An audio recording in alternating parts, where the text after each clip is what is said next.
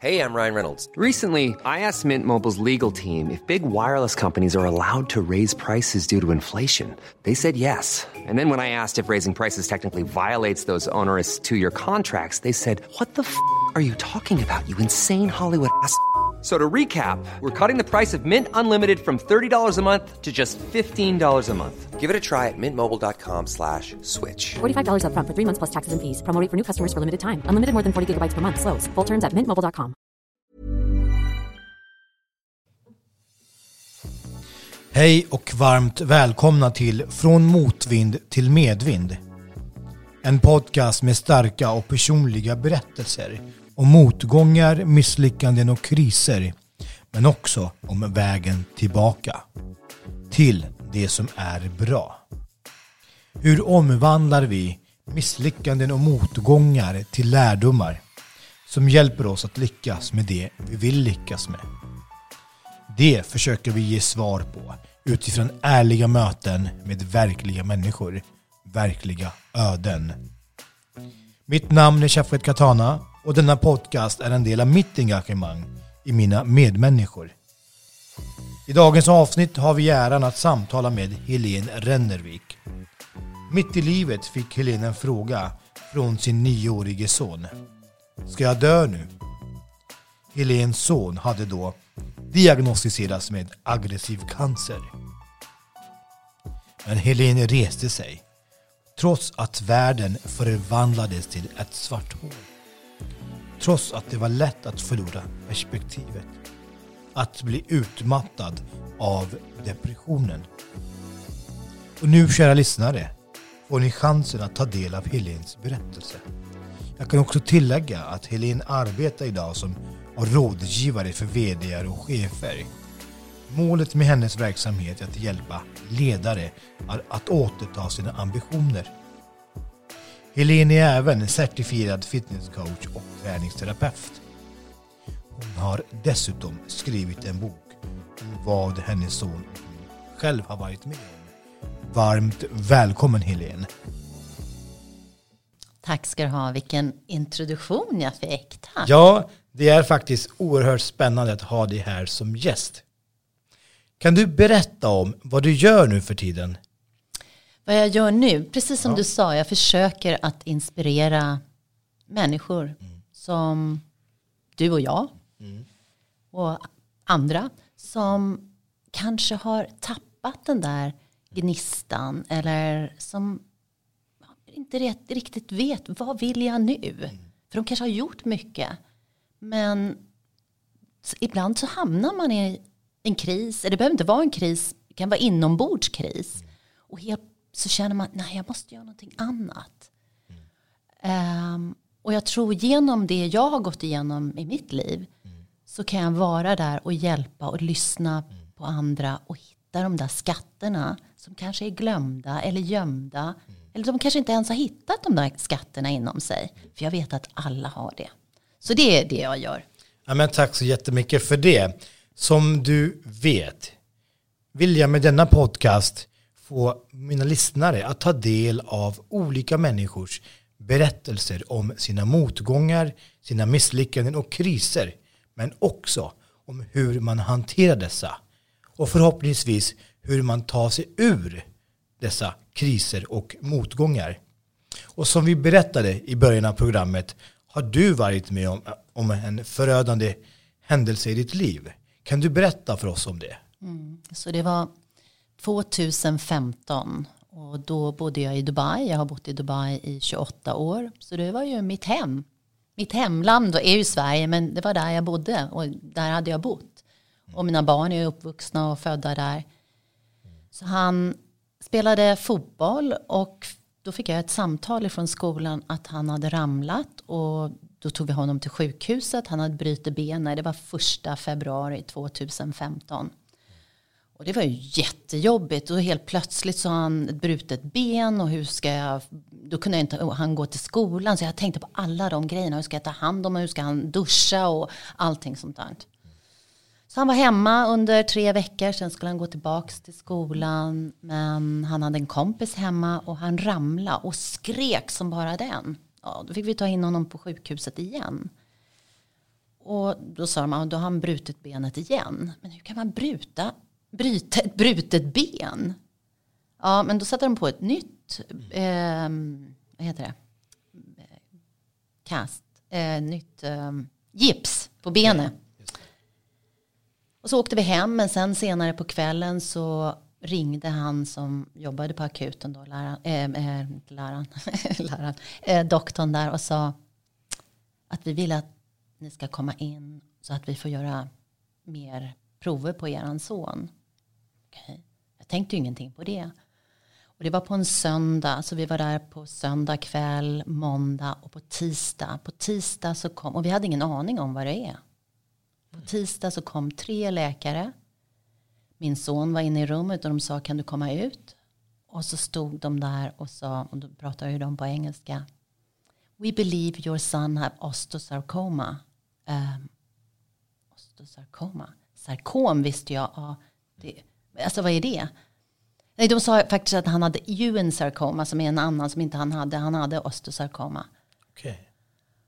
Så helt plötsligt, jag, jag hörde ingenting mer.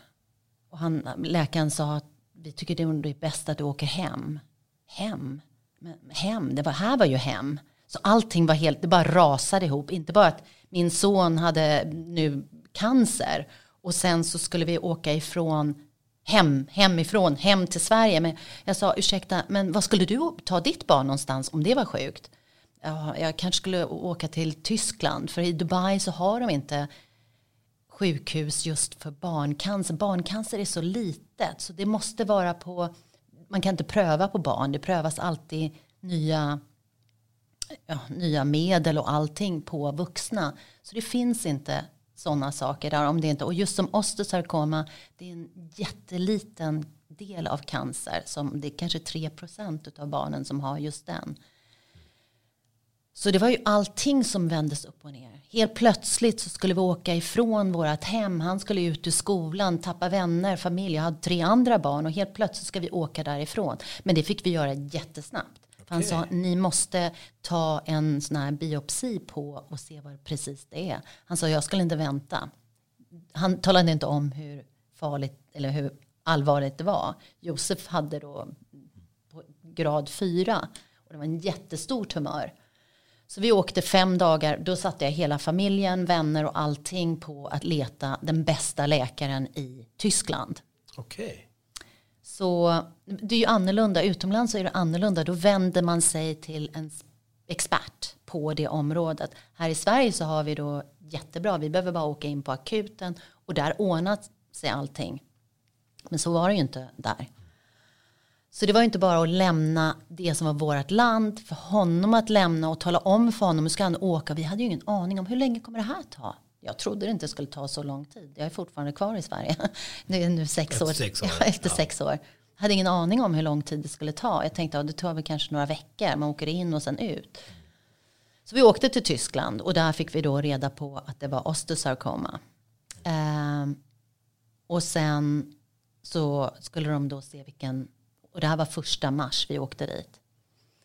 Så precis som jag sa till dig innan, så precis för sex år sedan, så den 23 mars började han sin första eh, behandling. Med, och det var i Tyskland? Mm, med cytostatika. Och så precis den här dagen som vi sitter här 24, 24 mars för sex år sedan, jag får rysningar i kroppen när han håller på med sin behandling. Alltså det var hemskt. Det var hemskt att se det där. Det var hemskt. Och han bara vänder sig till mig och säger mamma jag orkar inte det här.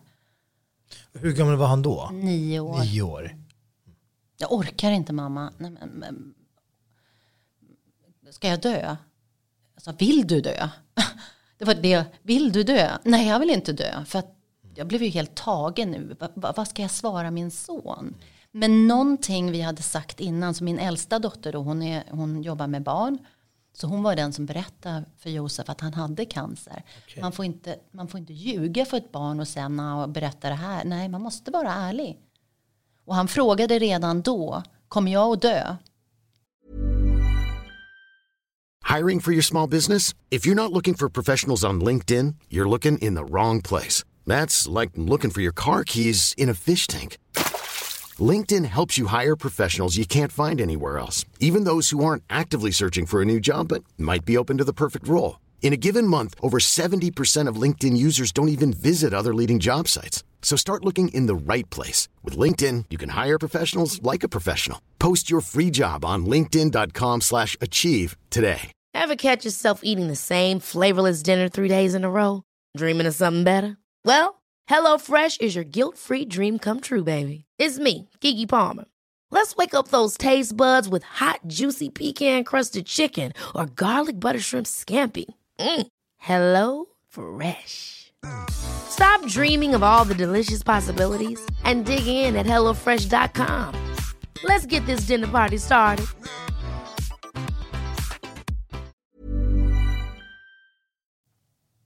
Hon sa, vi vet inte, vi ska, det är därför vi är på sjukhus och vi ska göra allting vi kan så att du inte ska dö. Sen vill inte han höra någonting mer. För att du vet, barn vet ju, när man är nio år då vet man lite granna. Och han hade ju hört att den här personen hade haft cancer och dött. Den här personen hade fortsatt att leva. Så min syster hade bröstcancer, men hon gick vidare.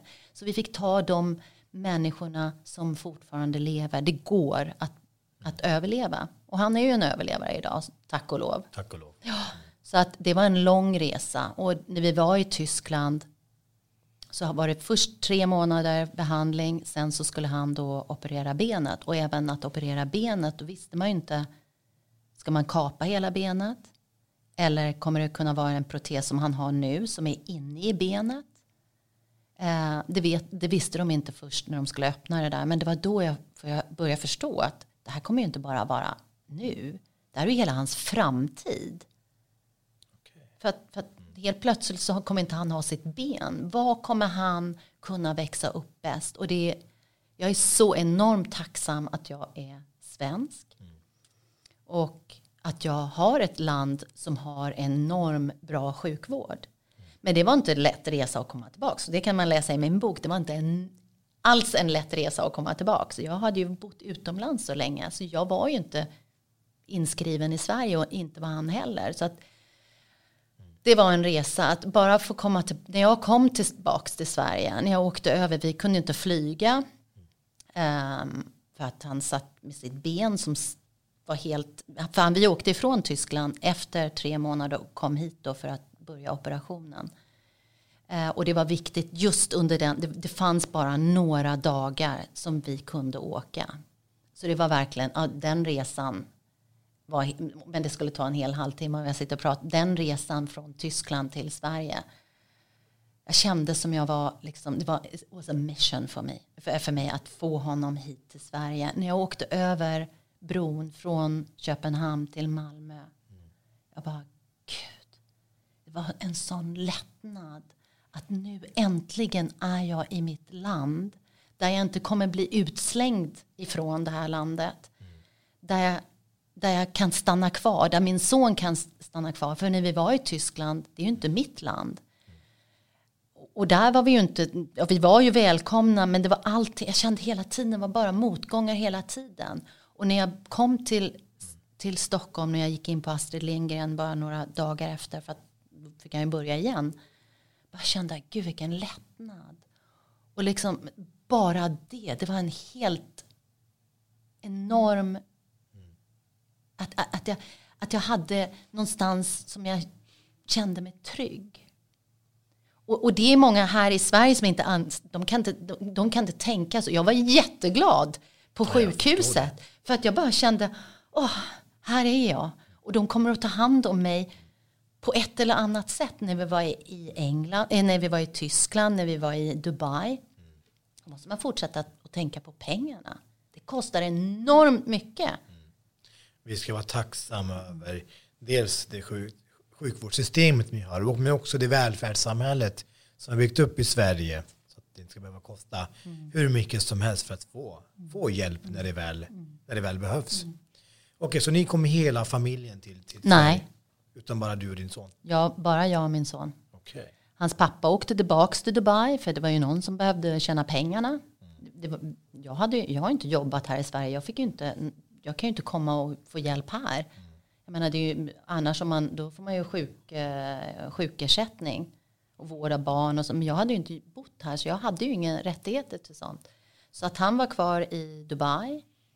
Eh, bara det också, han och jag utvecklades ju på två olika sätt. Så det blir ju en separation senare. Och det där har också varit jättejobbigt för Josef. Han har tagit på sig, det var typ hans fel. Även om vi har sagt, det är inte det. För när man går igenom en sån här, eh, en sån här sak, det är inte bara barnet. Föräldrarna, helt plötsligt så förändras man. Och det behöver, man, kan, man kan bo tillsammans och man kan vara bästa. Men helt plötsligt så blir livet annorlunda. För mig, jag började ju tänka på ett helt annat sätt. Jag blev en annan person under den här resan. Och värderade saker helt annorlunda. Helt annorlunda. På vilket sätt vill du berätta? Ja, så när jag, jag kommer ihåg när jag skulle åka ifrån Dubai. Mm. Och då stod jag där. Mm. Där bor man jättelyxigt och allt. Och jag var bara, gud. Nu kommer jag inte ha min lägenhet längre. Och jag kommer inte ha det här och det här och det här. Jag åkte ju med en resväska för mig och en resväska för Josef. Men vet du, det var faktiskt en enorm lättnad. Att inte ha, för sen så släppte jag bara alla de här sakerna jag hade. Det spelar ingen roll. Inga saker spelade någon roll överhuvudtaget. Ingenting. Så helt plötsligt, visst, visst är det bra att ha alla de där sakerna, det är ju bra, men det, det är ingen försäkring på att du kan ha alla pengar i hela världen, men om du inte har hälsan, då har du, ingenting. Då har du ingenting. Mm. Det är A och O, egentligen. Mm. Men du har också skrivit en bok om den här resan. Ja. Vad heter boken? Hoping and coping how my darling little son and I broke free of cancer. Och det gjorde jag efteråt. Det var en resa efteråt. Jag, tog inga, jag tänkte under tiden jag ska göra en blogg, men det fanns ingen tid till det. Okay. Mm. Vilken, vilken hjälp och stöd fick du av din omgivning i den här situationen? Så en sak som jag uppskattar enormt mycket i kommuner som just när man bor utomlands. Alltså de var helt enorma. Våra vänner, föräldrar och barn i skolan där han gick som inte ens kände honom. De var helt enorma och samlade ihop pengar och hjälpte oss på vägen. Och de var där, så där, där det är liksom community och det, det, det är en helt annan sak än vad vi kanske har här i Sverige. När jag kom tillbaka hit, jag menar min familj är ju utspridd över hela världen. Mina barn de bor i olika länder. Så det var ju också en, en jobbig period för dem också. För att helt plötsligt var inte mamma där och de gick ju igenom sina egna struggles. Samma dag när Josef skulle opereras så hans stora syster hon gick ut i, i London och tog från universitetet hon sa det, Mom, how am I going to go and celebrate when he is laying being operated? Så han skulle ju bli opererad och hur ska jag kunna? Men jag sa, sånt händer vännen. Du ska gå och vara helt inne i det. Men jag kan inte. Jo, du måste fira. För det, det hade hon studerat i fyra år. Det är självklart att hon ska göra det. ibland så händer, och det var, ju, det var ju jag, samma mamma, en son som kanske kommer dö och min dotter där. Men vet du, jag var så närvarande den dagen. Helt enormt. Helt enormt när man blir närvarande. Så jag gick till, till Hagaparken. Hagaparken betyder enormt mycket för mig. På vilket sätt? Eller varför? För under den tiden när jag var på sjukhuset så kunde jag gå ut dit och gå och bara vara där. Och vet du, naturen den har en sån förmåga som om, nu om jag undervisar i meditation eller någonting, meditera i mindfulness. När du går ut i naturen då är det så mycket lättare med dina, man kan se, man kan höra, man kan känna när man är där. Och då blir man mycket mer närvarande. Och det, det är ofta bara tankarna som får dig att komma iväg och tänka alla hemska saker. För det händer inte. Under den tiden jag var i parken, ingenting hände. Josef låg och blev opererad.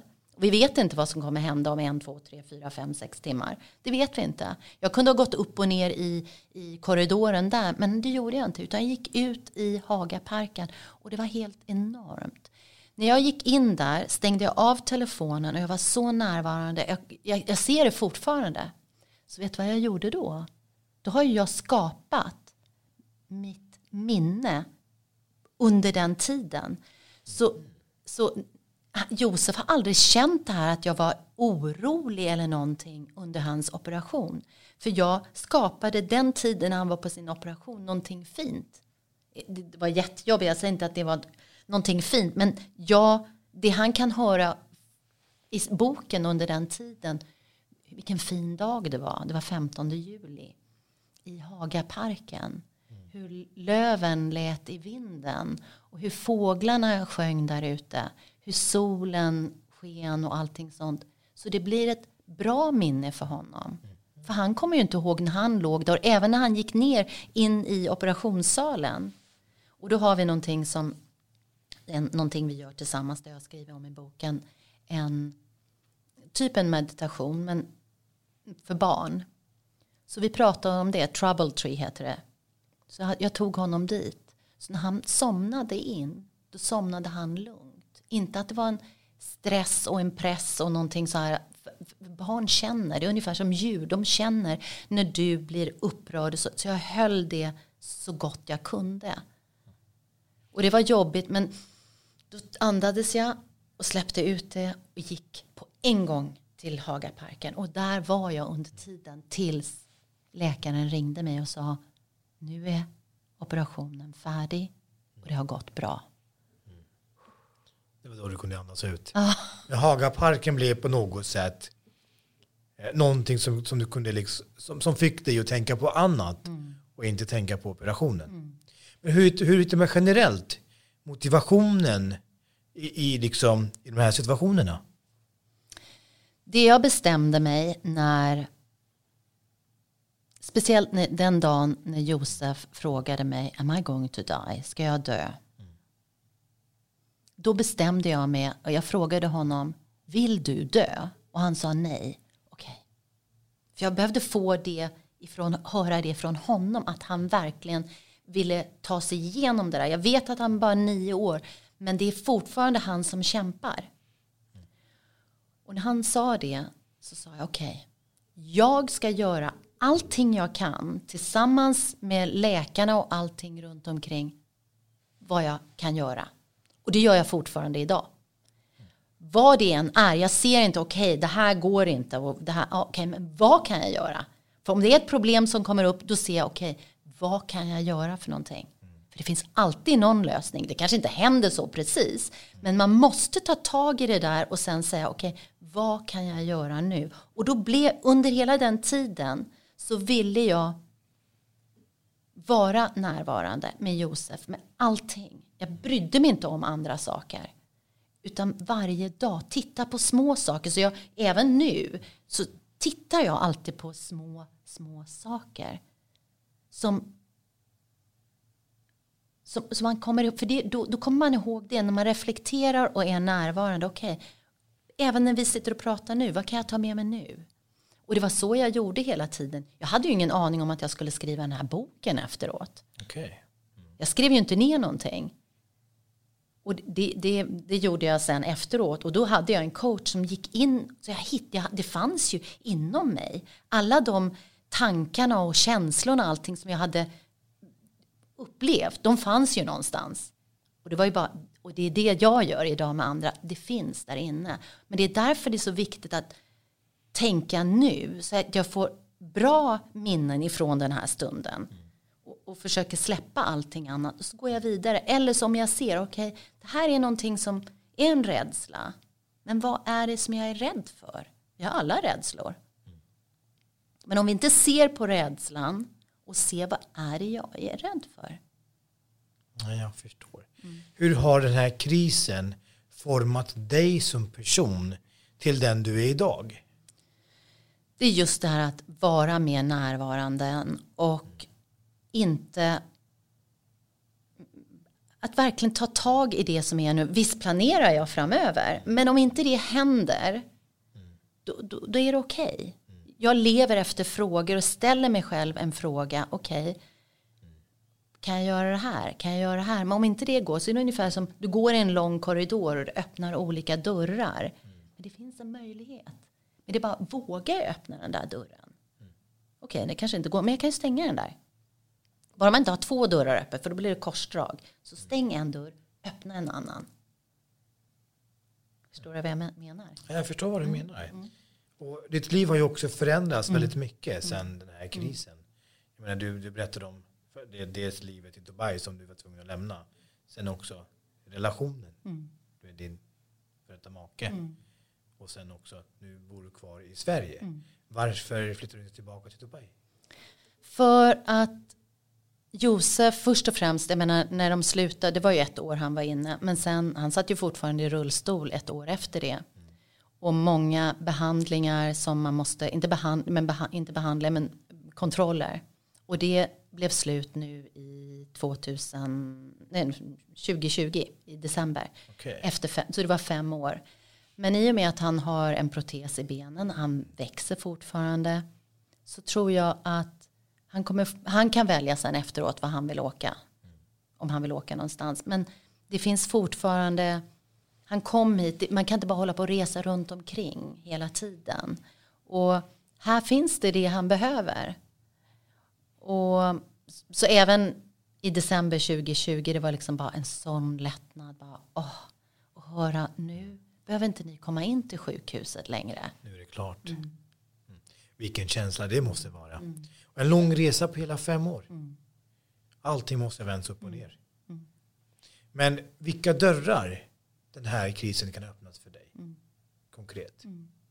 Och det är det jag ser. Många säger, åh stackars dig. Nej, jag säger inte stackars mig. Det hände mig. Så att nu kan jag vara där för andra som går igen. Och det kan vara vilka kriser som helst. Det är just att stå i det här berättandet som vi även gör nu. För mig så är det inte en sån stor kris för att jag har stått i den här ovetandet förut. The unknown. Och det kan vara jättejobbigt. Att, men för mig är det inte det. Jag är nyfiken. Visst, och ibland så det är just att känna efter. Är jag rädd eller är det någonting som jag är nyfiken och skulle vilja börja med nu? Ja, men jag förstår. Har du några tips eller råd till våra lyssnare som kanske också går igenom motgångar eller rent av misslyckanden om hur de kan hantera dessa? Mm. Absolut, så det, och det är ju olika för alla. Men just det här att vara i nuet och se om vi kan andas, då är det en sak. Om vi vaknar upp på morgonen, först och främst när vi vaknar upp på morgonen, vi kan öppna ögonen, om vi kan andas, om vi kan röra våra, om vi har armar och ben så vi kan röra det. Att vara tacksam, så, så fort man börjar vara tacksam för det man har, även om det är ett liten, liten, liten, liten sak, så är det mer, då börjar man se mer möjligheter som man, att vara tacksam för. Så även om man förlorar något, okej, men vad har, jag, vad har jag för någonting? Så om man har förlorat det här, men vad har jag för någonting? Mm. Så man ska vara tacksam över det man har. Du, vad, vad har du för utmaningar framför dig nu? Oj, vad har jag för utmaningar nu? Jag är, håller på att jobba på ett projekt som heter Empowerment. Och det är just att min dotter, hon, hon är en fashion designer. Så vi håller på och gör en documentary. Hur, just det här med hållbarhet är det hon håller på med. Och var görs dina kläder? Vet du det? Utav vem görs det? Så vi började förra året i augusti med att vi har gjort en väska som har blivit gjord utav kvinnor i Libanon som är på ett sån här camp, i, ja, refugee camp. Så det är, någon, det är någonting som är helt enormt. Just det här att alla vill inte bara ha hjälp att de ska få, de, vill ju, de här kvinnorna kan.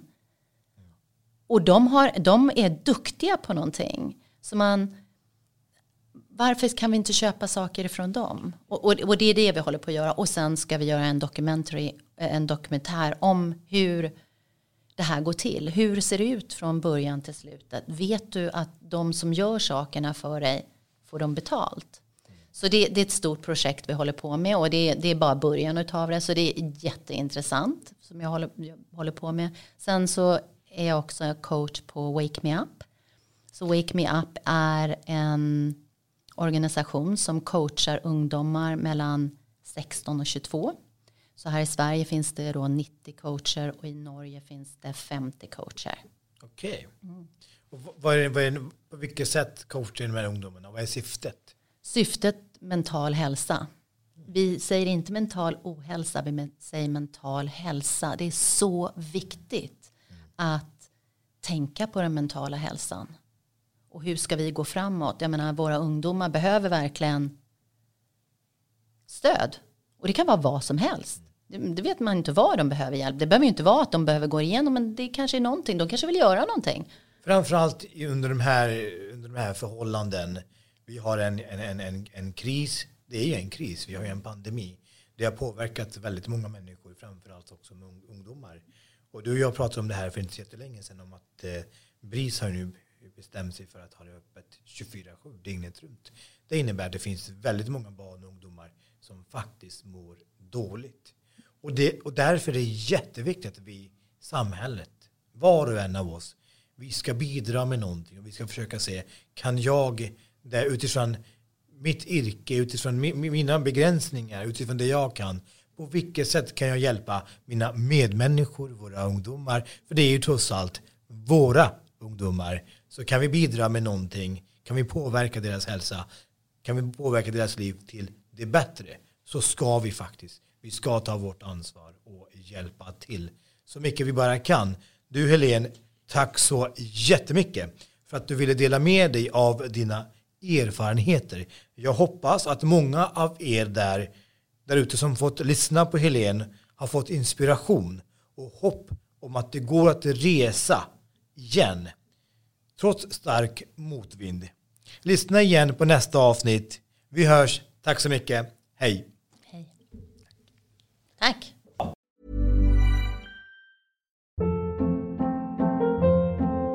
Hold up. What was that? Boring. No flavor. That was as bad as those leftovers you ate all week. Kiki Palmer here, and it's time to say hello to something fresh and guilt-free. Hello Fresh. Jazz up dinner with pecan-crusted chicken or garlic butter shrimp scampi. Now that's music to my mouth. Hello Fresh. Let's get this dinner party started. Discover all the delicious possibilities at hellofresh.com.